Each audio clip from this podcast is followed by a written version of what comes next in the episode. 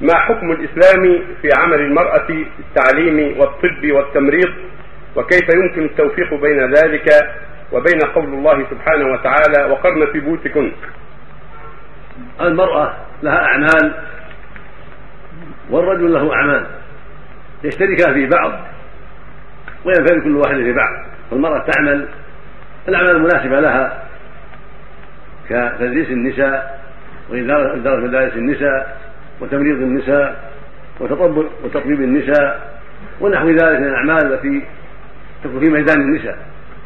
وقد تدعو الحاجة إلى أن تعمل في حاجة الرجل كأن تمرضه.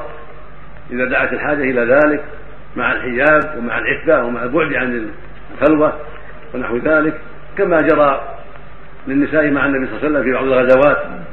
كنا يسقين المرة الماء ويداوين الجرحى ويخلفن المسلمين في المعسكرات للمصلحة مع الحجاب ومع الستر ومع العفة ومع النزاهة والبعد عن أنواع الريق. فإذا كانت المرأة في هذا المقام مقام الحجاب والصيانة والعفة واحتيج إليها في طب الرجل عند عدم من يطبه من الرجال فلا بأس أن تصف الدواء ولا بأس أن تعمل الدواء عند الحاجة وإلا فميدانها ميدان النساء. في الطب والتعليم والتمريض وغير ذلك. والرجل ميدانه ميدان الرجال في الطب والتعليم وغير ذلك.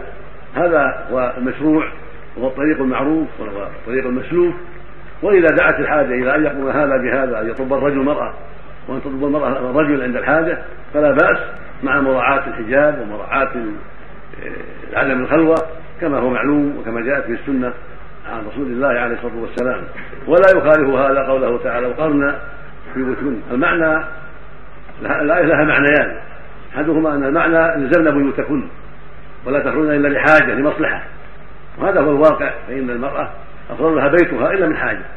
إذا خرج مصلحة لصلاة الجماعة مع الحجاب والستر كنا يخرجن في عهد النبي صلى الله عليه وسلم النبي صلى الله عليه وسلم.